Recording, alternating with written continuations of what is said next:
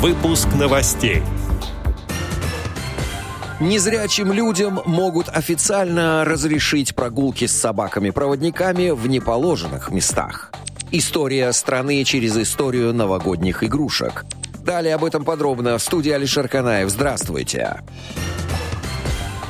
Много лет подряд сотрудники Новосибирской областной специальной библиотеки для незрячих и слабовидящих шествуют над воспитанниками городского центра социальной помощи семье и детям «Заря». Проводившееся ими в конце декабря 2021 года событие было посвящено празднованию самого яркого, волшебного и любимого детьми праздника. Чтобы маленькие гости прочувствовали сказочную атмосферу Нового года, сотрудники комплексного отдела библиотеки личного обслуживания читателей Ольга Златковская и Юлия Гайнулина подготовили увлекательный материал об истории создания новогодних елочных игрушек. Среди прочего, дети узнали, что ель в нашей стране стала символом Нового года по указу императора Петра I, а первые елочные украшения были съедобными. Интересно, что елочные игрушки зеркально отображали современный им исторический момент.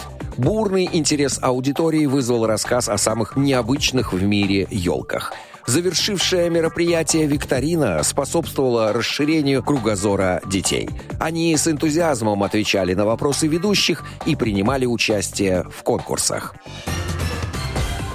В России незрячим людям могут разрешить гулять с собаками и проводниками в местах, которые для этого не предназначены. Например, на детских площадках и во дворах многоквартирных домов. Соответствующий проект, вносящий поправки в закон об ответственном обращении с животными, до конца 2021 года рассмотрит во втором чтении Госдума, пишут «Известия». Согласно действующему законодательству, незрячим людям с собаками-проводниками нельзя ограничивать доступ к транспорту, объектам социальной инфраструктуры, местам отдыха. Хотя на деле права людей с нарушением зрения соблюдаются далеко не всегда. Главная задача нового законопроекта – исключить возможные штрафы для владельцев собак-проводников за несоблюдение правил выгула домашних животных, поскольку незрячие владельцы собак-проводников – физически не всегда могут соблюдать правила выгула животных.